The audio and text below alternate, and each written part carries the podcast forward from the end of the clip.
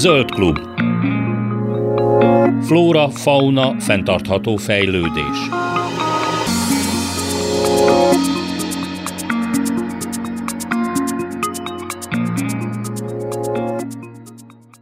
Kellemes délután kívánok, Laj Viktoriát hallják. 2017. júniusában bejárta a sajtót a hír, hogy Gyöngyi Krisztián ökológust, orszarvú védőt terepmunkája során egy felbőszült rinocérosz olyan súlyosan megsebesítette, hogy a helyszínen életét vesztette.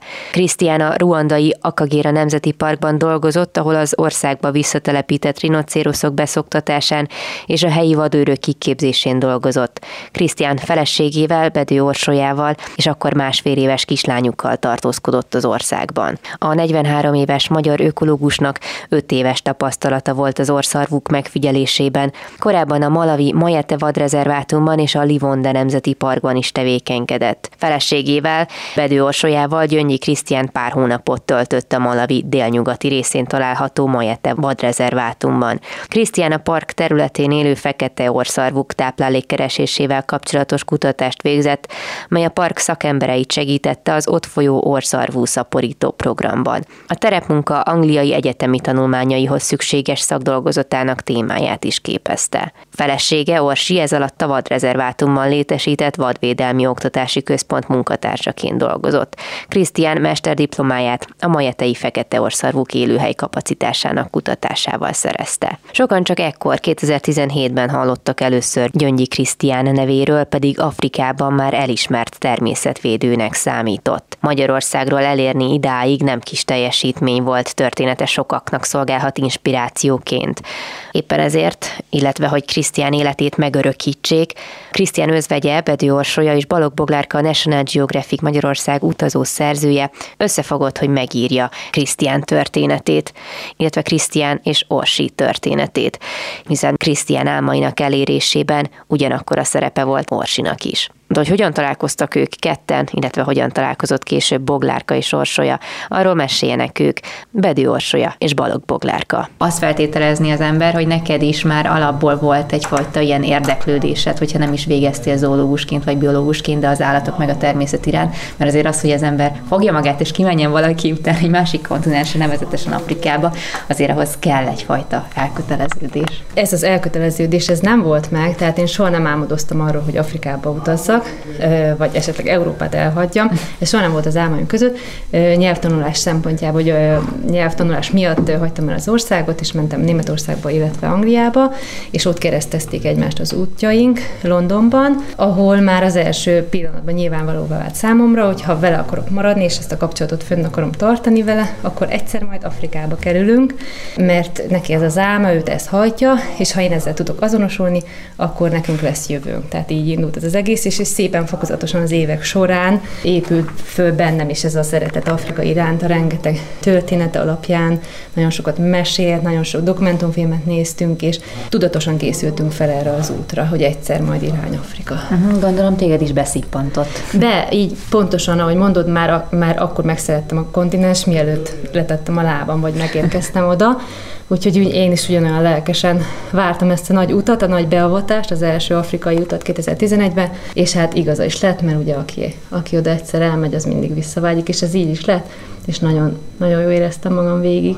Uh-huh. Meg életem része most már Afrika magáról a, hát az élményeidről, az életedről és hát Krisztián életéről is uh, úgy döntött, tél, Bogival együtt, Balog Boglárkával együtt, hogy ezt papírra kell vetni, mert valóban ez egy olyan inspiráló és egyedülálló történet, főleg, hogyha valaki Magyarországról úgy dönt, hogy ő ér, annyira érdekli Afrika, és ugye nem is kifejezetten egy bizonyos állatfaj, de hogy azért van lehetősége arra, hogy ezt az álmát megvalósítsa. Szerintem ez nagyon-nagyon sok embernek lehet egy, hát hogy mondjam, egy, egy motiváció arra, hogy ő is meg tudja csinálni, mert hogy nyitott a lehetőség. És hát most ezen ugye Bogival dolgoztok együtt, ő foglalja lényegében szavakba, írott formában azt, ami történt veletek, és hát valahol adja magát a válasz, hogy a NatGeo szerzőjeként valószínűleg kapcsolatba kerültél már Afrikával, Persze. meg azokkal az emberekkel, akik ott élnek és tevékenykednek, de konkrétan ti hogy találkoztatok? Én megkerestem Morsit pont ebből a szempontból, hogy írjunk egy könyvet. Legalábbis először nem ez volt. Először az volt, hogy de igen, azt tudni kell, hogy amikor én olvastam Krisztián haláláról, ez 2017, mhm. ugye júniusában beszélünk, és engem tényleg megdöbbentett az, hogy, hogy még én sem, aki egy, egy hasonló területen, de nyilván újságírással, nem pedig az állatok mentésével foglalkozik, hogy nem tudunk róla. És ez engem tényleg felháborított, vagy mélyen érintett, hogy, hogy miért nem érdekli a, a magyar természettudományi társadalmat azt, hogy valaki hogy, hogyan jut el valahová egyrészt, másrészt pedig, hogy olyan dolgokat tesz meg, amit tényleg Kittenberger Kálmán óta szerintem nem nagyon csinált senki, hm. és hogy, hogy, hogy erről mindenképpen tudni kell, erről mindenképpen kellene írni. És öm, egyébként szerintem azért érintett meg engem ennyire ez az egész, mert 2016-ban négy hónapot voltunk a NatGeo-val. És effektíve egymás mellett voltunk, mert én voltam Mozambikban is, tehát ők már akkor Malaviban voltak, Aha. tehát simán át lehetett volna kopogtatni egymáshoz, és ennek ellenére mégsem tudtam róla. Tehát hazajövök, és rá egy évre olvasom ugye ezt a hírt, hogy mi történt. És akkor én már akkor eldöntöttem, hogy Orsit meg fogom keresni, be is írtam a nevét a Google-be, ugye, hogy ez lenni szokott, nem sok minden dobott ki, volt egy kis kumajsai könyvtár, ahol én fel tudtam volna vele venni a kapcsolatot, de akkor még úgy éreztem, hogy ez túl sok lenne neki is. Tehát az, hogy, hogy letámadni valakit azzal, hogy de jó, és hogy írjunk egy történetet, azt nem gondoltam helyén valónak. És akkor utána teltek az évek, ugye lenni szokott, akkor már az ember elmegy másmerre, mit én Borneo, India, tehát mindig máshová fújt az élet, és akkor amikor úgy realizálódott bennem, hogy nem sokára közeledik az öt év, meg főleg a Covid, tehát én azt mondom, hogy, hogy ugye én utazó újságíróként vagyok a National Geographic Magyarországnál, Covid jött, nem tudtunk utazni, és akkor én nagyon szerettem volna, hogy végre itt van az ideje annak, hogy akkor ne utazós blogokat írjunk, hanem csináljunk egy olyan blogot, ahol az úgymond magyar kutatókat, olyan embereket, akik letettek valamit az asztalra, akár gyermekvédelem, állatvédelem, természetvédelem, vagy klímaváltozás. És nem feltétlenül Magyarországon dolgoznak, hanem mondjuk külföldön, és nagyon jó lenne, hogy ezt megismernék a magyar olvasók. És akkor elkezdtük ezt a NatGeo-val csinálni, és akkor én először így, így mentem Orsihoz, tehát írtam neki egy Facebookon egy levelet, hogy ez meg ez vagyok, tudom, hogy mi történt, és nagyon szeretném, hogyha tudnánk erről beszélni, ha készen áll rá. És akkor Orsi akkor úgy érezte, hogy öt év után talán itt van az ideje annak, hogy ami egyébként is benne volt, papírra kerüljön. Tehát azt gondolom, hogy mind a ketten most már azt látjuk így a másfél éves munka után, hogy, hogy be kellett fejeznünk Krisztiánnak az életútját. Tehát, hogy ez nem maradhatott, nem lógott, lóghatott a levegőben. És hogyha én mindig azt mondom, hogy ha, valaki, ha egy ember elolvas, akkor már megérte azon dolgozni, hogy ez meg legyen egy, tényleg egy kötetben megírva. 17-ben én is olvastam a, a hírt, de én sem foglalkoztam Persze. vele, pedig akkor is már itt dolgoztam, és lett volna rá lehetőségem. És egyébként, hogy tényleg ez jellemezte a médiát, és pont amit mondtam az elején, hogy mennyire inspiráló. Igazából mennyi kihagyott zicser és lehetőség volt az ő életében, még akkor is, amikor élt, pláne ugye, hogy kapcsolatot létesíthessen mondjuk fiatalokkal, vagy gyerekekkel, akik ezt az utat választották volna maguknak. De hogy a szakma, itthon a szakmai elismertsége, hogy állt neki tulajdonképpen? Mi próbálkoztunk ezzel, mert uh, ott vidéken, ahol felnőttünk Kiskorosban és Kiskumarsán, mi tartottunk előadásokat, illetve Kunfehérton, ahol uh, hazatérve megszálltunk, ott volt egy kis házikon, és ott a helyi általános iskolában, vagy a művelési központban, illetve az én volt alma máteremben tartottunk előadásokat, igen, és próbáltunk, próbáltuk felhívni az emberek figyelmét az afrikai vadvédelemre, vagy egyáltalán csak beszámolni arról, hogy ilyen élet is van, vagy így is el lehet indulni az úton, és próbáltuk a fiatal generációt megcélozni, hogy hogy is ne próbáltuk volna. Könyvtárakban is tartottunk előadást, de hát ezek limitált idők voltak, amikor hazajöttünk, uh-huh. és a kinti munkára fókuszáltunk főleg, mert ha hazajöttünk, nyilván a családdal próbáltunk egy kis időt tölteni, és ott kint is erről szólt az életünk. Bejártunk a nagyvárosokba, és ott is tartottunk a helyi általános iskolákba előadást, és, és felhívni a figyelmet az ország faj veszélyeztetettségéről, vagy úgy általánosságban nemzeti parkok értékéről. Ez a frontline-ba volt, ez, a, ez, ez fontossági sorrend legelején volt, hogy előadásokat tartsunk. Ez a projekt része volt, meg mi is éreztük a fontosságát. Az, hogy itthon erre annyira nem voltak nyitottak, az már más kérdés. Mm, hát Krisztián évekig falakba ütközött. Mi próbáltunk hogy is mondjam, támogatókat szerezni, hogy ne egyedül kelljen ketten megharcolni ezért a ezekért a munkákért, vagy eljutnunk egy szintre, de mindig nemleges válaszokat kaptunk, vagy nem is kaptunk válaszokat, tehát úgy magunkra maradtunk ebben a nagy küzdelemben, úgyhogy kint, amikor már kijutottunk, akkor viszont nagyon sokan felkaroltak minket, vagy éppenséggel amerikai vagy angliai szervezetek támogattak minket, a Rafford Foundation, vagy az IFO, ez is egy külföldi szervezet, ők felismerték a munkák fontosságát, és ők támogattak minket anyagilag, elkölcsileg minden téren. Uh-huh.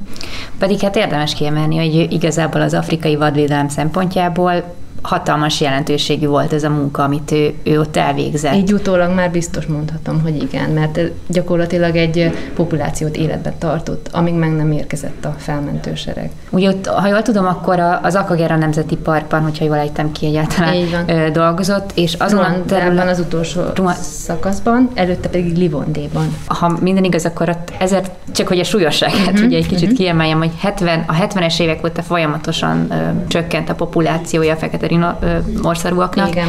És még tudom, 2007-ben, vagy, vagy ezt le is írtam, 2007-ben látták az utolsó példányt ott azon a területen. A Kagérában? Igen. Az a kilen, igen, és 94-re írtották ki teljesen őket a genocide, tehát a népírtás aha, után tűntek aha. el teljesen. Igen. Amikor már... És Kriszt... De még, bocsáss meg, igaz, jól mondott, tehát 2007-ben még láttak egy, egy példányt. Aha. És utána haltak ki. És az Krisztián munkájának köszönhetően pedig visszatelepítették ezeket. Ez nem az ő munkájának köszönhető, őt be, mint szakember mhm. hívták be. Ez egy dél-afrikai szervezet, az African Parks, amelyik azzal foglalkozik, hogy ilyen degradálódott parkokat próbál fellendíteni, vagy újra ellátni vadállományjal, és gyakorlatilag életre kell tenni ezeket az, az ökoszisztémákat. Szerte Afrikában, tehát ez nem csak Akagérában volt, hanem uh-huh. Malaviban és Csádban össze-vissza mindenfelé, és ez egy projektjük volt, amihez Krisztián behívták szak, szaktanácsadóként, illetve hogy kiképezze a helyi vadőröket, akik még soha nem láttak orszarvút. Ő, ez volt az ő munkájának uh-huh. az alapja, és ez egy, ez egy nagy csapat volt nyilván az állatorvosok, az asszisztensek, akik, akik altatták az állatokat, behozták őket Dél-Afrikából, majd szabadra, szabad lábra engedték uh-huh. őket a tartókarámokba. Tehát ez egy összetett dolog, egy visszatelepítés, vagy egy áttelepítési folyamat, ez egy nagyon komplex dolog. Krisztián csak egy volt a csapat csapatból. Mm, ez döbbenetes, hogy ott élő emberek egy ősonos állatot életükben nem láttak még, igen, és kvázi egy igen. másonnan oda jutott ember tanítja meg azt, hogy hogyan élnek ők, Bizony. mit kell róluk tudni is Igen, ez nagyon jellemző most szerte Afrikában, hogy a mhm. gyerekek ugye nem kapnak lehetőséget arra, hogy akár a park mellett élve bejuthassanak egy nemzeti parkba, és ott tisztában legyenek azzal, hogy hogy, hogy milyen állatok élnek mellettük, mert ugye már most már elzárt közösségek vagy rezervátumokba szorítottuk a, a vadállatainkat, és az, azok is csökkennek, mint a területek, a népesség meg csak folyamatosan nő, tehát ez, egy, ez a szituáció az egyre rosszabb lesz szerintem, és nem kapnak lehetőséget arra, hogy, hogy ezeket az állatokat ők láthassák. Ez nagyon kevés gyereknek adatik meg a mai világban. És ez ugye az érzékenység gük sem feltétlenül alakul ki Persze. a körülöttük lévő természet iránt. Így van. De hogy említetted, hogy 11-ben mentetek ki először. Először, közösen.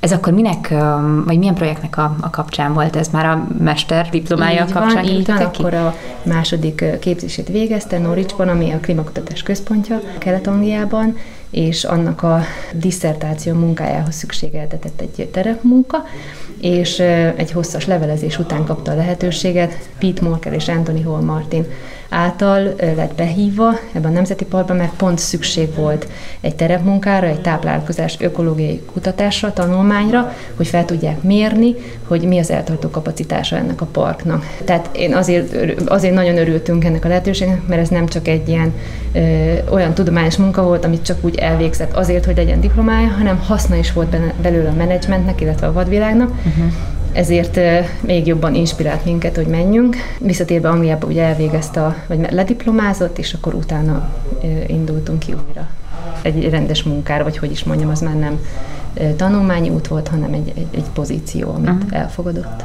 De úgy tudom, hogy te is együttműködtél vele ilyen országú keresésben és Igen, egyebekben. Ami, amiben csak tudtam, kivettem a részemet, tehát mi ketten voltunk a projekt, meg nyilván a vadőrei, akiket uh-huh. mindig kapott az adott parkban és ez nem egy egyemberes munka, viszont nyilván voltak olyan dolgok, amiket csak ő tudott elvégezni. Aztán, ahogy így teltek az évek, én is egyre jobban beletanultam, és hogyha úgy adta a szituáció, és ő mondjuk maláriás lett, vagy ezer tendője volt, vagy éppen egy nagykövetet fogadott egy elbeszélgetésre, akkor engem kért meg, hogy vigyem ki a katonáit, és beütünk hajnalba a terepjáróba, és akkor nyomokat olvastunk le, és lekövettük az átot, és hazaértünk. Ezek amúgy nekem is ilyen extra dolgok voltak, amit nem gondoltam, hogy valaha megmerek tenni, vagy megteszek, vagy pedig az országban befogások, amire ugyanúgy részt vettem. Ha nem tanítottam az általános iskolába, akkor mentem vele, vagy írtuk a pályázatokat, vagy a rengeteg riportot, vagy a, a data gyűjtemény, ami kellett a, a PhD kutatásához. Tehát ez egy nagyon-nagyon összetett munka volt, és ahol tudtam, kivettem a részem nyilván, hisz mi egy csapat uh-huh. vagyunk, voltunk, vagyunk.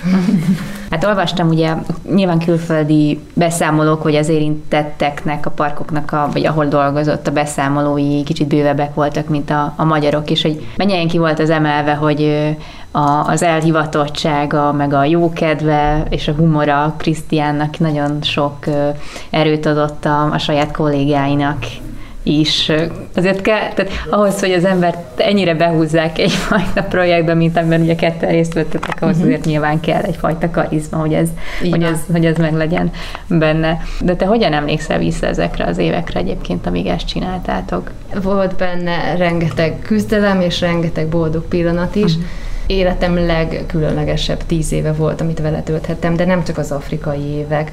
Az előtte lévő küzdelmes készülődések, összejön a munka, nem jön az egyetemet, elvézi, nem, 26-szor lakás váltunk, hazaköltözünk, nem költözünk, tehát ez egy olyan sűrű időszak volt az életünkben, ez a tíz év, ami úgy érzem, mint a 30 lett volna vele. Tehát nagyon, hogy, hogy, hogy fogalmazzak, nagyon színes életünk volt együtt és hát nyilván az afrikai az ott csúcsosodott be az egész, mert rengeteg, rengeteg élményünk volt együtt, és nagyon sok jó barátot szereztünk, és és hát a szakmában is voltak sikereink, nem is, nem is kevés, és úgy éreztük, amikor hazaértünk, és holdfényben nézegettük a csillagokat, hogy, hogy eljutottunk oda, ahova ahova készültünk. Bogi, te egyébként hogyan, hát most, most egy milyen rossz kérdés, hogy hogy dolgozol, de hogy mégis hogy, hogy, hogy tudod megragadni mindennek a, a lényegét, vagy hogyan tudod megközelíteni? Azért nem volt nehéz, megmondom őszintén, mert egyrészt Orsi vezetett naplót, tehát az ah, nekem nagyon jól jött, másrészt Krisztiának állandóan megvoltak ezek a uh, riportjai, amiről Orsi az előbb beszélt. Tehát, uh, amikor megtörtént mondjuk egy állatbefogás, akkor Krisztiának ezt le kellett írnia, hogy mi történt, uh-huh. hogy történt. Tehát akkor a détát dolgozott fel nekem, most már nagyon érdekes egyébként most már ezt mondani, mondani, hogy, hogy szinte, mint hogyha tudta volna, hogy ezt majd valaki felhasználja. És az volt a jó, hogy ő akkor sem szárazan élt, amikor mondjuk a főnökének írt, hanem tök szépen leírta, hogy akkor most hogy ment le a nap, meg itt felkelt, és akkor hogy mennyi milliméter, vagy mennyi milliliter, nem tudom én, M99-et kellett beadni az állatnak, ugye, hogy elaludjon. Tehát, hogy ezeket a pontos információkat meg ki se kellett googlizni, vagy meg se kellett kérdezni egyébként egy, egy vadállatbefogót. Uh-huh. Mondjuk szerencsére dr. Andréka György, a Győri Állatkert igazgatója volt a lektora a könyv, jönnek, de ő is egyébként ilyen med avid fekete orszarvó őrült, tehát nem volt nehéz meggyőzni, hogy vegyen ő is részt ebben. Úgyhogy ebből a szempontból könnyű volt. Az nehéz volt, amikor a szüleivel le kellett ülni beszélgetni, tehát ott volt majdnem egy négy-öt órás, sőt, inkább hat órás beszélgetés. Mai napig traumatizálva vannak, de, de ugye ők teljesen másképpen élték ezt meg, mint ahogy Orsi, vagy mint ahogy, ahogy mi kívülállók. Tehát náluk azért azt feldolgozni, hogy a, a fiúk úgymond az álmáért meghalt, azért azt egy szülőnek, egy családnak iszonyatosan nehéz feldolgozni, megérteni. Főleg akkor, amikor ők semmilyen ilyenfajta álmot nem dédelgettek magukban. Tehát én azt gondolom, hogy mindenki azt szeretné, hogy a, a gyermeke boldog legyen, de nem biztos, hogy azt kívánja, hogy ezt Afrikában és mondjuk egy fekete arszarvú populáció között találja meg. Úgyhogy viszont ide adták a leveleket, tehát a gyönyörű leveleink vannak a 26 éves Krisztiántól, aki szintén úgy fogalmaz, mint egy mostani, nem tudom, 45-50 éves, tehát hogy, hogy alapból volt egy akkora intelligenciája már akkor, ami, ami most azt látom, hogy nagyon sokat segített nekünk is. Meg ugye rengeteget segített az, hogy én is voltam Afrikában, uh-huh. meg, meg én azt gondolom, hogy egy picit hasonló a karakterünk Krisztiánnal, mondjuk ő jóval optimistább, mint én vagyok, azt én már most látom, tehát hogy, hogy azt gondolom, hogy nagyon jó barátok lettünk volna, de érdekes volt ez a, ez a, ez a hívás, vagy, vagy ez a löket, amit én kaptam ezáltal az egész projekt által. És mondjuk ez pont Orsival, amikor legelőször találkoztunk, akkor volt az érdekes leginkább, hogy egyszerűen azt éreztem, hogy amikor elment, eljöttem Orsitól a két nap beszélgetés után, hogy nekem el kell mennem kis Kunhalasra a temetőbe. Holott ugye pont erről beszéltünk Orsival, hogy semmi értelme a temetőbe menni, mert nem ott van Krisztián, de valahogy én azt éreztem, hogy nekem oda kell mennem. És akkor az is tökéletes volt, hogy ugyanazt éreztem, mint Orsi, hogy megálltam a, a, a, a fejfa előtt, vagyis hát a márvány előtt, és hát a káromkodás és a dű az, ami ilyenkor kijön az ember ebből, hogy basszus, ez hogy lehet, hogy tehetted ezt, Krisztián, hogy itt hagytad, meg miért, miért, miért, miért van így vége?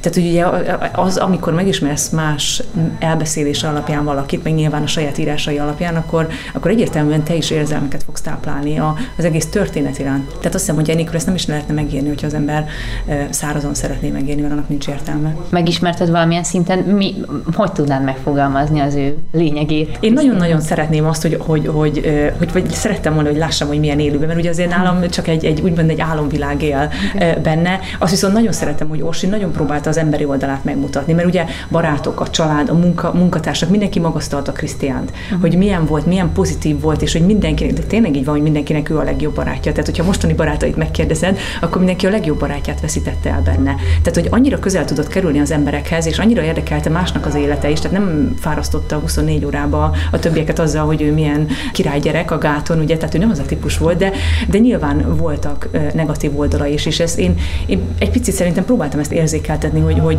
persze voltak olyan dolgok, amit nem úgy csinált, mondjuk, ahogy ugye Orsi is már látja, hogy azért könnyű volt egy 23-4 éves lányt úgymond befolyásolni, hogy na akkor mm. most jössz velem, ugye Orsi ezt nemrég kapta meg ezt a kérdést, amikor voltunk egy riporton, hogy de hát, hogy te akkor most így vakon követted, de ugye az emberben nincs ez meg. Tehát ugye 23 évesen nem emelje fel az a kezét, aki olyan álmokkal és egzisztenciális gondolatokkal rendelkezik, hogy, a, hogy nem adja fel mondjuk egy ilyen karizmatikus emberért, akiről látja, hogy igen, na ez tényleg a csillagot is le fogja hozni az égről, hogyha azt mondja. Milyen ritka az ilyen ember igazából. Abszolút. abszolút. Az, vagy milyen szerencsés egyáltalán az, aki ismerhet egy, egy, egy ilyen ember. Igen, én pont így és éreztem, és mond, gondoltam is, hogy ez nem lett véletlen, hogy igen. mi útjaink keresztedik egymást, úgyhogy ez, ez, ez sorszerű lehet. Uh-huh. És ugye az, ami, ami szerep, úgymond szerep, ami Orsinak jutott, tehát hogy, hogy ez sem egy szerep. Én azt gondolom, hogy valaki támogatni az álmaiban, úgyhogy te is részt veszel ennek a fizikai és szellemi megvalósításában, szerintem nagyon kevés embernek lehet jobb helye, mint ez, hogy, hogy tudod azt, hogy igen, te is szeretnéd ezt, de a párod talán a hajtóerő ebben, de, de ez egy gyönyörű álom, amit, amit igenis sikerült megvalósítani. És semmiképpen nem áldozatképpen, áldozatként éltem meg ezt, hanem nem szerencsésnek éreztem magam privilégiumnak, hogy nekem ez megadathatott vele. Említetted ugye a Krisztián szüleit. Van egy kislányatok, aki kint élt veletek Igen. abban az időben, amikor ugye történt ez a tragédia, Igen. hogy nem tudom, hogy ő ennyit, tehát mennyit fogott fel az egész ott létből, vagy hogyan tudta feldolgozni azt, ami, amit ott átélt ebben a pár hónapban, amíg kint voltatok Afrikában. De mit szólnál, hogy egyszer csak, amikor már mondtam, ott tart, azt mondaná, hogy anya, apukám Én erre már készülök, úgyhogy rakom fél neki szépen igen? megtakarítás. Akkor nincs igen. ilyen Nincsen. Gát, azt mondtam nem. neki, hogy ha mész, megyek veled, kislányom. Nyilván bennem... az Igen, igen, nyilván már bennem én túl vagyok ezen, én már megjártam ezt, tehát nekem ez nem egy ördögtől való dolog, hogy esetleg uh-huh. Afrikába elutazok vele. Készülök is vele, nyilván, hogyha beérik a feje lágya, és nagyobb lány lesz, akkor uh, én el szeretném vinni őt oda, uh-huh. vagy azokra a helyekre, ahol apa olyan boldog volt, vagy megmutatnám neki az emléktábláját, amit amúgy jövő héten fog felavatni a kenyai nagykövet, Andréka György igazgatóral, és azt mindenképp szeretném neki megmutatni. Aztán, hogyha azt mondja, hogy ő marad, akkor marad. De én azt gondolom, hogy lesz rá hajlama, mert, mert most is nagyon szereti az állatokat, bolondul mindenért, ami mozog, úgyhogy így örökölte ezeket a géneket apától, az egész biztos. Mhm. Hány éves most? Most már hét, és így emlékei nincsenek Afrikáról. Amikor hazaértünk, másfél éves volt, és bizony egy évig emlegette az édesapját, hol van a Krisztedi, minden nap elmondta, és akkor egyszer csak eltűnt ez a kérdés, amikor látta, hogy nem jön, és utána ő meg is szűnt. Meg is szűntek az emlékeik, nem kereste a, az elefántokat, nem szuszogott úgy az órában, mint az orszalvó, mert imitálta őket, nagyon vicces volt, vagy meg tudott különböztetni madárhangokat már másfél évesen, ami csodálatos érzés hogy ez az ibis, ez az ilyen madár. Én azt gondolom, hogy ő nagyon elemébe lett volna Afrikában, tehát ő ott nagyon boldog lehetett volna, de nyilván itt is boldog, mint ahol a családja van, ő ott boldog. Rengeteget mesélek neki az apukájáról, rengeteg fotót nézzünk, és hát néze, nézegetjük a, a dokumentumfilmeket Afrikáról, uh-huh. készül készülünk. Ez meg van pecsétel valamilyen, valamilyen szinten. Szóval többször említettétek a, a Győri Átkertet, és az Antrika igazgatórat, hogy ugye most ott dolgozol, ha és ha minden igaz, akkor egy Afrikával kapcsolatos projekten, erről mit, mit lehet tudni? Igen, ez egészen véletlen jött. A Győri Állatkert támogatója egy Tanzán Nemzeti Parknak, ez a Komázi Park, amely a fekete orszarvuk és az afrikai vadkutyák rehabilitációjával foglalkozik, uh-huh. és az igazgató úr megkeresett engem, hogy tudnék-e segíteni esetleg, vagy részt venni ebben a projektben, és az edukációs programot építjük fel, gyerekeket fogadunk az iskolán kívül, őket a, nyilván nem én, hanem ott az a személyzet, szerkesztettünk nekik ilyen kis könyveket, kis bukleteket, füzetecskéket, amiből ők tanulhatnak, és egy PowerPoint prezentációt, amiből, amiből, tan, amiből ők felkészülhetnek, vagy információkat kaphatnak, és ott a helyiek adnak nekik egy napos túrát, és be van programozva, vagy heti kétszer jönnek a gyermekek és a tanáraik. Ezt a programot, illetve a több programot is támogat a, a Győri Állatkert jelenleg ebben a parkban. Akkor Afrika mindkettőtöknek egyébként egy ilyen örök visszatérő dolog és szerelem? Lehet, én egyébként most készülök majd márciusban, ha minden igaz, igen. Nekem betegszik Ázsiával és Indiával, tehát hogy megfertőzött, de szerintem azért annyira nem, mint mondjuk Krisztiánt. Igen. Aha. Újabb program, vagy nincs egyelőre? Egyelőre ez így van. Majd, hogyha bejelenti a, a kislány bejelenti, majd akkor vesztek Vagy 18 évesen. Legközelebb. Nem tudjuk, mit hoz a jövő.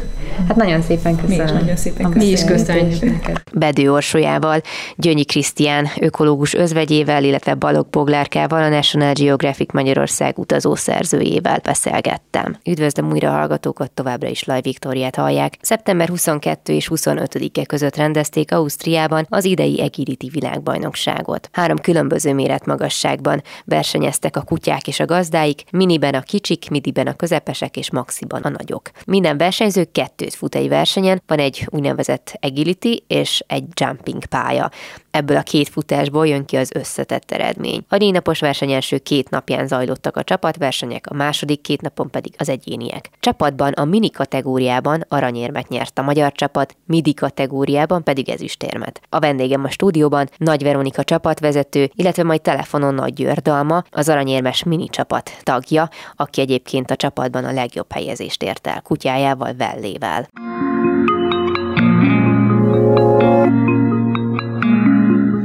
Sok szeretettel köszöntöm a stúdióban Nagy Veronikát, a magyar Agility válogatott csapatkapitányát, nemzetközi bírót, egyébként versenyzőt és edzőt.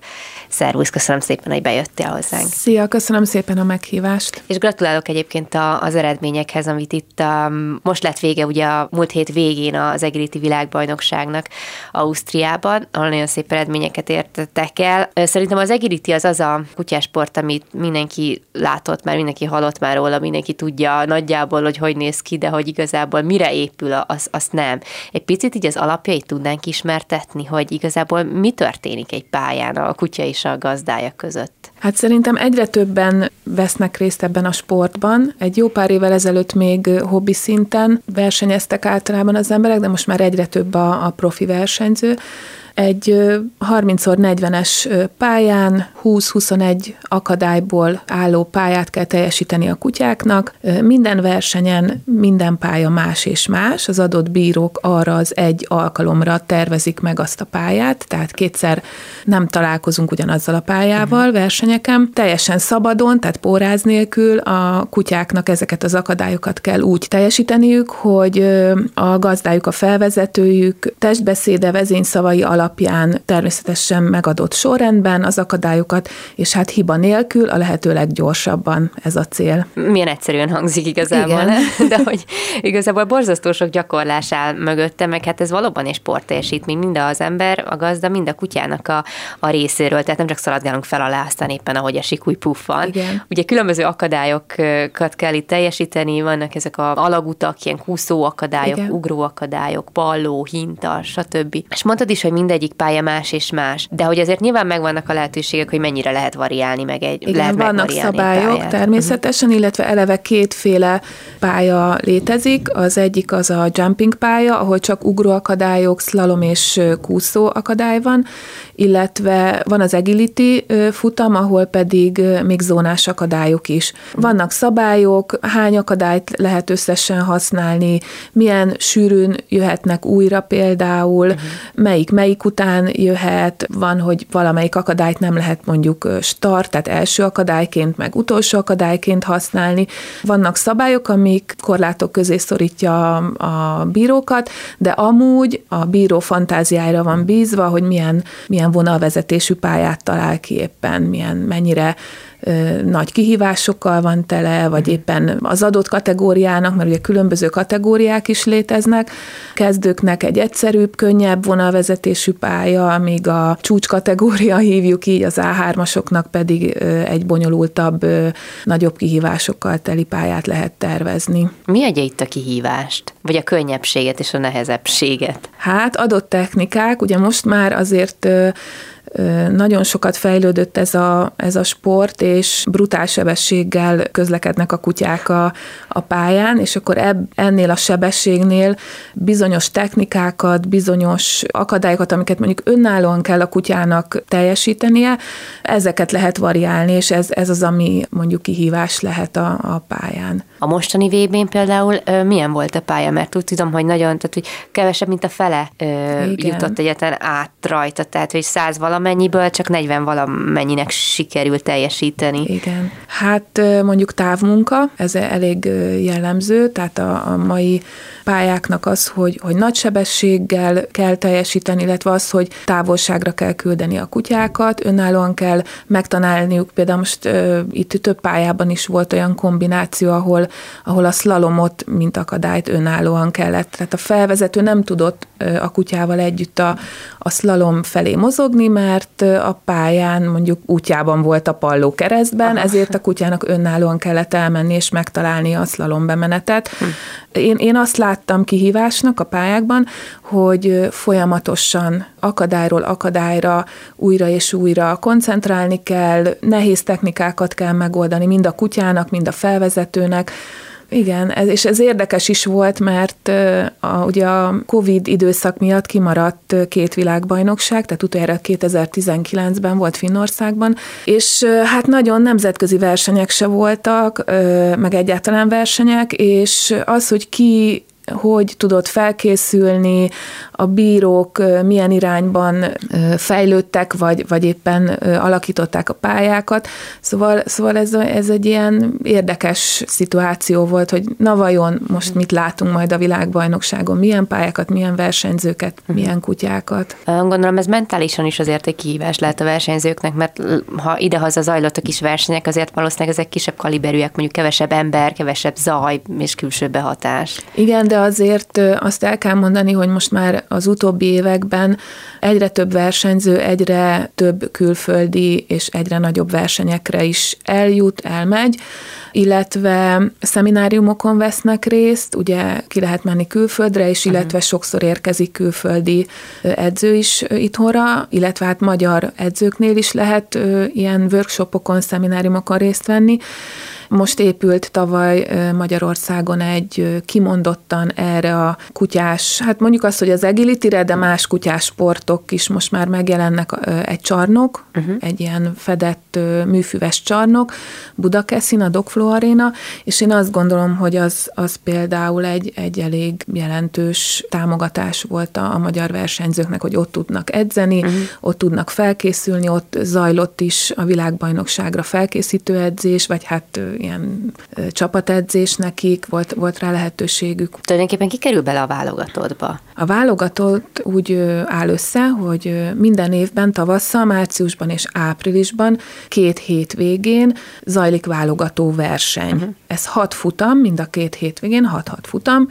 Ezen a két hétvégén kell a, a versenyzőknek olyan teljesítményt nyújtaniuk, hogy a pontrendszer alapján a pontokat összegyűjtve és kialakulva egy ilyen sorrend, abból áll össze a, a válogatott. Mhm, tehát akkor nem feltétel az, hogy szerepeljen előtte bizonyos versenyeken, nem, vagy de lehet, hogy fog ebbe az irányba elmenni majd a válogató rendszer, ez még a jövő kérdése. Annyi, hogy, hogy magasabb kategóriában kell már versenyezniük, mire a világbajnokság időpontja eljön, tehát mondjuk egy kezdő kutyussal mondjuk azt, hogy egy-két versennyel még nem, nem lehet indulni ezen a, ezen a válogató uh-huh. versenyen. Igazából mondtad is, hogy rengetegen űzik ezt a sportot, tényleg nagyon, nagyon sok lehetőség Egyre is van rá, hogy csináld, és hogy mi kell azt szerinted, hogy valaki azt mondja, hogy én akkor most ezt vers- innentől kezdve versenyezni fogok, mert azért az mégiscsak egy hatalmas idő, energiabefektetés, mentálisan ott kell lenni, folyamatosan fel kell készülni arra, hogy ezekre a versenyekre elmenj, és hogy sokan mondjuk tartanak attól, hogy kiveszik a versenyzés által az, hogy ők felszabadultan és tényleg csak a kutyával való tevékenységként éljék meg ezt a dolgot. Hát igen, ez egy érdekes kérdés, mert biztos, hogy van, akinél ez mondjuk átcsaphat már ilyen nagyon, nagyon komoly, nagyon stresszes helyzeté akár, hogy ez a, ugye hát a nyerni akarás az minden emberben azért valamilyen szinten megvan.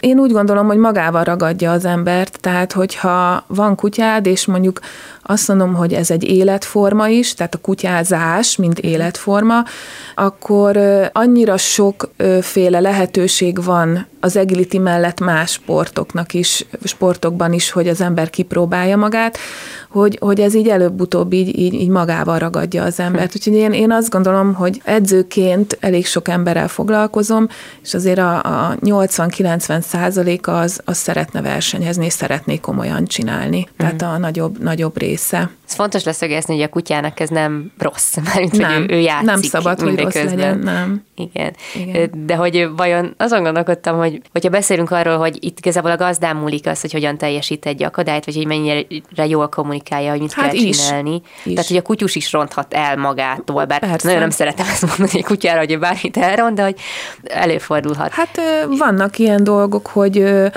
rosszul rugaszkodik el mondjuk egy Leverek. akadályra, vagy éppen igen. most igen, én se szeretem se a külső körülményeket hibáztatni dolgokért, de, de hogy lehet olyan, hogy csúszik neki jobban egy, egy talaj, uh-huh. vagy éppen nem jól méri fel a távolságot, tehát ők is élőlények, tehát őnekik is benne van a, a hibázási lehetőség, de, de alapvetően én azt gondolom, hogy a kutya leköveti a gazdájának a, a testbeszédét, illetve hallgat a vezényszavaira, és az alapján próbálja teljesíteni a, az adott pályát. Tehát ugye ugyanúgy, ahogy a felvezetők, a kutyák is először látják az adott uh-huh. versenyen, sőt, a felvezetőknek van lehetősége pályát bejárni, memorizálni az elején, kitalálni a koncepciót, hogy hogy fogja felvezetni a kutyát. A kutya viszont ott a startnál szembesül legelőször a, a pályával. Vajon ők éreznek kudarcot ilyenkor, hogyha levernek egy akadályt mondjuk?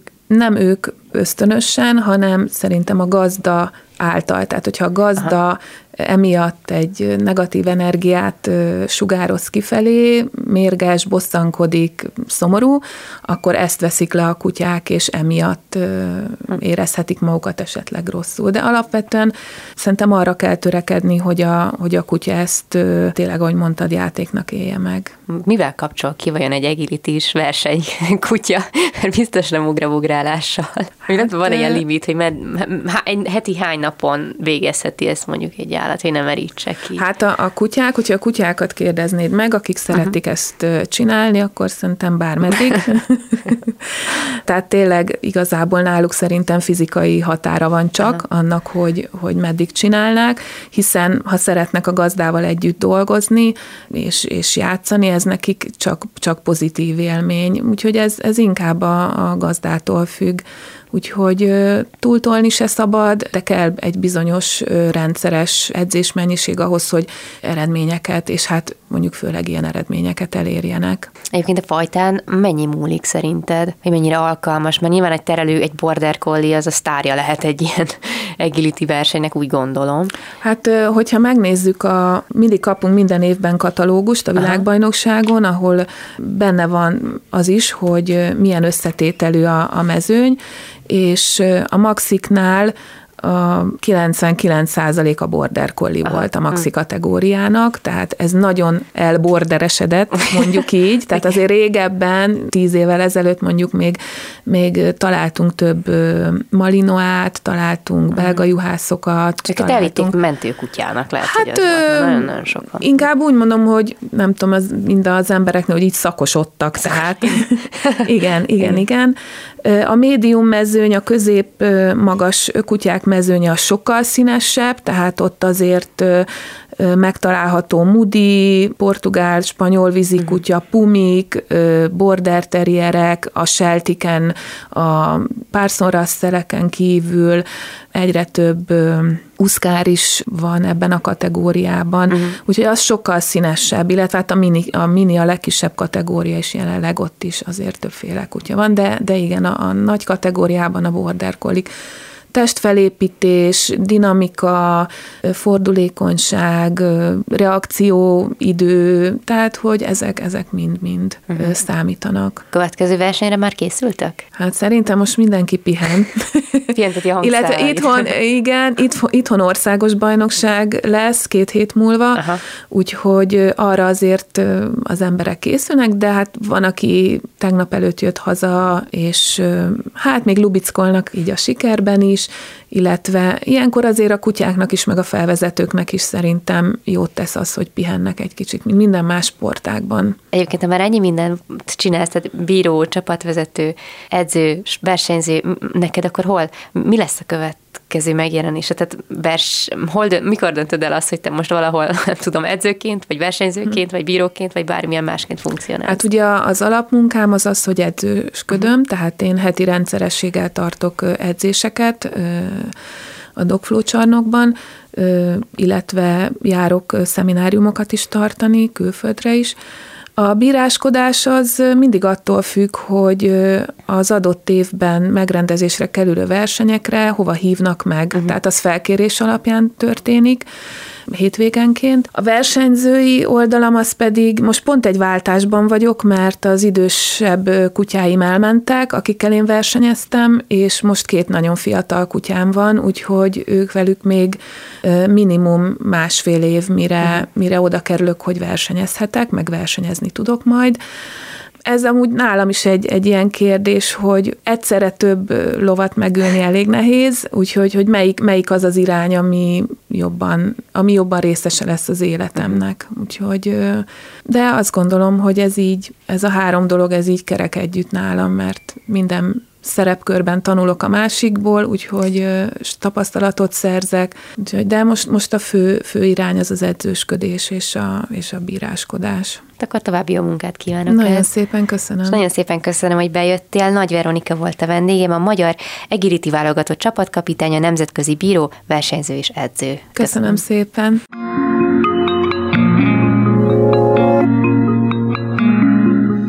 Az aranyérmes csapat egyik tagja, Nagy György Dalma és a kutyusa Velle voltak. Ti értitek el a leg, legjobb helyezést csapatban, hogyha jól tudom. Szervusz, köszönöm szépen, hogy itt vagy velünk. Sziasztok, üdvözlök mindenkit! Hogyan kerültél bele, vagy kerültetek Vellével bele ebbe az egész egiritis világba? Ő az első kutyus, akivel ezt, ezt űzöd, ezt a sportot? Nem, már a harmadik kutyám. Először egy spánielt vettem, még nagyon-nagyon régen, és ő nagyon rossz volt az idegrendszere, és elmentem egy kutyaiskolába, ahol megláttam az eglit az első órán, és én mondtam, hogy úristen, ez nekem annyira tetszik, hogy én szeretnék ebben versenyezni, és igazából így indult az egész. És, és vele milyen magasságokig jutottatok el? Vele eljutottam a legfőső kategóriában, ami az A3 kategóriát jelenti, viszont neki lett egy gerincsérve elég oh. fiatalon, szóval őt meg kellett műteni, úgyhogy vele ennyit műveltem. És vele mikor kezdte ezt a sportot? Vellét már teljesen tudatosan vásároltam, őt Ausztriából vettem, és már ele alapból úgy kezdtem vele a kiképzést, hogy már kiskorától kezdve erre tréningeztem.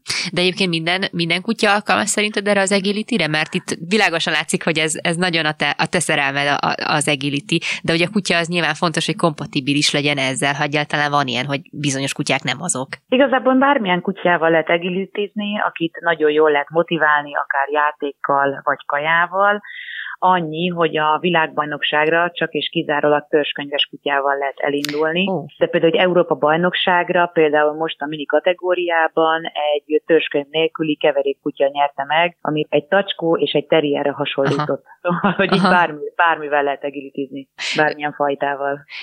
Ugye három kategória van, hogyha minden igaz, a midi, mini, a midi és a maxi. Ugye, ahogy mondtam, ti a minik vagytok, ennek igazából van, hogy mondjam, alsó, alsó határa, hogy hogy tehát most nagyon egyszerű példa, egy csivava lehet, hogy nem volna képes teljesíteni ezeket az ugrásos feladatokat. Most a világbajnokságon azt hiszem Koreából jött egy csivava, oh.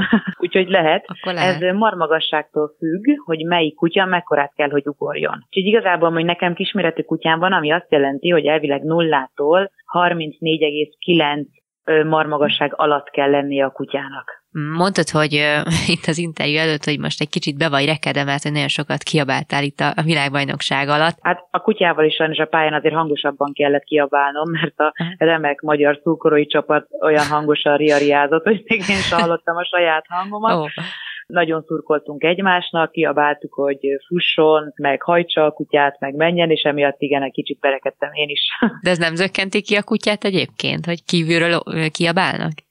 Valamelyik kutyát kizökkenti, ez nagyon a kutyának az idegrendszerétől függ igazából. Valamelyik például, hogyha elkezdünk kiabálni, akkor sokkal jobban felspanolódik, és még, jobb, még gyorsabb akar lenni. Valamelyik kutya meg pont az ellenkezője, hogy ő megijed, és mondjuk egy startnál, egy elindításnál nem is akar már elindulni, de akik ilyen szinten vannak, például egy világbajnokságon, az nem szokott ez a probléma lenni, szerencsére.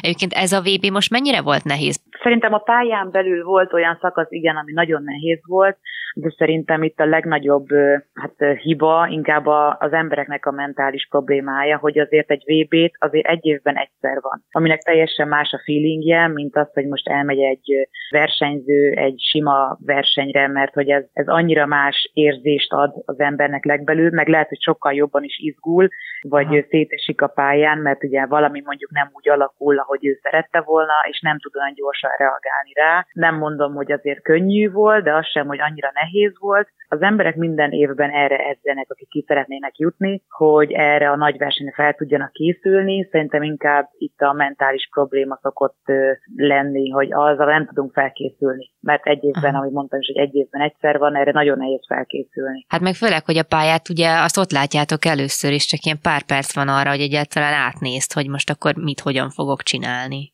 Igen, ez úgy van, hogy amikor a bíró elkezdi pakolni a pályát, ami általában hát szerintem ilyen 15 és 30 perc hmm. között van, ahogy elkezdi pakolni, mi megkapjuk a csapatkapitányunktól, a verától a papírt, és akkor azon elkezdjük elemezni a pályát, hogy mi lehet a legrövidebb, hol fogunk váltani, hol fogunk futni, az akadálynak melyik az oldalán, hol a legegyszerűbb, ezt még megbeszéljük csapaton belül, több szem többet lát alapon, uh-huh. és akkor utána elkezdődnek a pályabejárások, amikor egy csoport, fönn voltunk 30-35-en, 40-en is akár, hmm. nem tudom most így pontosan, és 8 percünk van arra, hogy megjegyezzük és bejárjuk a pályát. Azért az nagyon stresszesen hangzik, szóval megértem, hogy párak itt mentálisan elbuknak. Igen, és nagyon-nagyon kell koncentrálni, Aha. meg hát az, hogy ilyen sok ember van fönn a pályán, és most azért elég kicsi csarnokba voltunk, mert ugye úgy volt, hogy ebben az évben Oroszországban lesz a VB. Ó. Igen, úgyhogy ez átalakult, és Ausztria átvállalta magára, és egy fél évük volt megszervezni ezt az egészet. Emiatt egy elég kicsi csarnokba voltunk, és azért egy kis pályán ennyi ember konkrétan nyomorgott, úgyhogy oh. azért ilyenkor így lökjük a arrébb egymásra, mindenki szeretné látni, hogy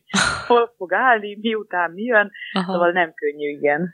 Ja, hát igen, akkor itt a kevésbé, hogy mondjam, a kevésbé élelmesek, azok lemaradnak, itt félrelöknek a pályán, hogy nem tudja megnézni rendesen, akkor annak itt ennyi is volt. Így van, és nagyon szigorúan nézik, letelik a nyolc perc, jönnek az emberek, és lehesegetnek, hogy akkor gyorsan menjél lefelé, majd jön a következő csoport. Szerinted mennyi idő alatt juthat el valaki kezdő egiritisként, vagy egy VB-n szerepelhessen? Hú, hát egy kezdőnek? Hát ahhoz ahhoz nagyon jó kutya is kell aha, azért, aha. meg egy, egy jó edző, meg az, hogy ez a tanítvány tényleg szorgalmas, gyakorol, alázatos, és tényleg bármi van, megkérdezi, többször megkérdezi, hogy akkor ez miért van így, ez miért úgy kell, oké, okay, akkor értem. Szóval szerintem ezek, ezek a dolgok. De azért nagyon ritka az, aki először első kutyával kijut. Itt egyébként mindig a, a gazdán múlik a siker. Csak erre csatolnék vissza, hogyha ő mentálisan nem képes jelen lenni, vagy ott lenni, akkor nyilván a kutya sem fog jól, jól szerepelni. Ez így van, ez teljes mértékben azért a felvezető múlik ez az egész. Vannak olyan kutyák, amelyik megérzik az embernek az éppen akkori energiáit, vagy szorongását, uh-huh. és akkor mondjuk a kutyának, hát ezt úgy szoktunk mondani, hogy így elszáll az agya, hogy a kutya sem tud már úgy koncentrálni, mert egyszerűen a felvezető sem tud teljesen magabiztosan odállni a starthoz. De igen, azért a felvezető múlik. 90%-ban én ezt szoktam mondani. Uh-huh. Azt mondtad, hogy neurológiai problémákra egyébként tök jó például az egilit nagyon jól lemozgatja a kutyát, vagy mozgásban tartja. De például te a saját versenyeztetett kutyádon, akik eddig voltak rajtuk, mit tapasztalt? Tehát, hogy és nyugodt, nyugodt állatok voltak ők, elég volt nekik ez a, a mozgás, tehát egy kiegyensúlyozott életük lehet ezáltal az állatoknak, hogyha egy ilyen tevékenységbe bevonják? Hát emellett azért művelni kell valami más sportot is, vagy, el, vagy legalább elvinni egyet többször sétálni. Aha. A második kutyám egy border collie, és uh-huh. ő például olyan volt, hogy őt minden verseny előtt például nem szabadott, nem szabadott nagyon bepörgetni, vagy túl izgatottnak lennem, mert az rossz hatással volt rá, mert akkor így túlpörgött, és ilyen, ilyen kigűvett szemmel így mindent megugrott, ami vele szembe jött, uh-huh. mert hogy ő annyira bepörgette ez az egész, hogy úristen, most játszani fogunk, és most jó érzem magam, és most hú, de jó lesz, nagyon szerette ezt a sportot, csak ő is már kiöregedett, uh-huh. Hogy egyszerűen például pont az kellett, hogy lemenni zembe, és nyugodtnak kellett maradnom az első akadálytól az utolsóig. Mikor látod azt egy kutyán, hogy kiöregedett? Hát ő már kilenc éves, Aha. és sajnos amikor bejött az el, a Covid-nak az első hulláma, akkor még szerettem volna abban az évben még vele versenyezni, de aztán bejött ugye a Covid, nem lehetett sportolni, nem lehetett egilitizni, úgyhogy akkor azt mondtam, hogy jó, akkor, akkor őt most lenyugdíjazom. De vele még távol van, remélem. Persze. Hát minél kisebb egy kutya, annál tovább lehet velük sportolni. Aha. Mert most a borderem 50 centi marmagas, és 60 centit kell ugrania. Szóval, hogy azért uh-huh. ez egy mhm. nem egy könnyű dolog. Például nekem volt egy kankutyám, uh-huh. ő neki 34,8 volt a marmagassága, és neki 30-at kellett ugrania, szóval, hogy ez is például neki tök könnyű Ez volt. Aha, aha. Őt mondjuk őt nem viselte meg annyira az izületeit, vagy bármi nem, nem történt volna, viszont a velle, ő 28 centi, most neki 30-at kell ugrania. Én úgy gondolom, hogy futás közben, amit látok, az úgy nem terheli meg, uh-huh. meg sokat van fiziósnál, szóval szokták masszírozni, uh-huh. meg szerencsére le van szűrve mindenre, tök egészséges a csípője, a könyöke, a válla, mindene. Neki igazából a hátán az izom szokott beállni, uh-huh. de szerintem ez testalkat függő is, mert ő elég ilyen kis zömökebb, kis kocka alakú testalkata van. És mi van a gazdával? Mert azért ti is futtok rendesen, szóval gondolom azért az izületek itt ott megfájdulnak egy hosszú edzés után. Szerencsére még csak 32 éves vagyok, ugye? Hát, én, én, is, én is abban a korban vagyok, de hogy futok rendszeresen, és hogy folyamatosan fáj mindenem tőle. Hát próbálunk azért minél jobb cipőket venni, Aha. hogy azért így ne nagyon terheljük meg magunkat, Például én inkább biciklizni szoktam így az erdőben, meg őket úgy lefárasztani, úgyhogy ezért azért nem olyan megterhelő. Akkor összességében jó, jó élmény volt ez az egész uh, ausztriai kiruccanás. Igen, nagyon jó volt, igen. Na, szuper. Akkor készültek a jövő évire? Mindenféleképpen szeretnénk jövőre, itt lesz cseheknél. Az Európa bajnokság pedig Dániában. Szuper, hát akkor ehhez sok sikert kívánok nektek, és gratulálok az egész csapatnak, meg nektek is, Bellének is a, az aranyérmetekhez, és nagyon szépen köszönöm Nagy György Dalmának a beszélgetést. Köszönöm szépen. Ezzel pedig a műsor végéhez értünk. Köszönöm az egész órás figyelmüket, és további kellemes rádióalgatást kívánok. Laj Viktoriát hallották, viszont hallásra.